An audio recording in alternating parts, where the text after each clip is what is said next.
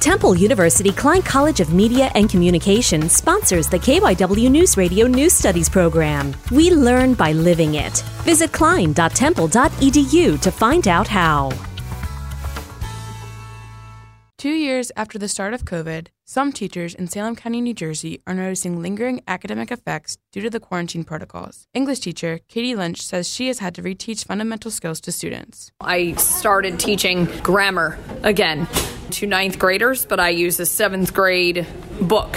Alicia Smith, the superintendent of the Oldmans Township School District, has noticed a dramatic decline in standardized test scores as well. And then in fifth grade, ELA went from 64% to 30% meeting or exceeding. To help students, Smith says they've had to hire an additional math teacher, reading support teacher, and added an extra school period. Audrey Tyler, Woodstown High School.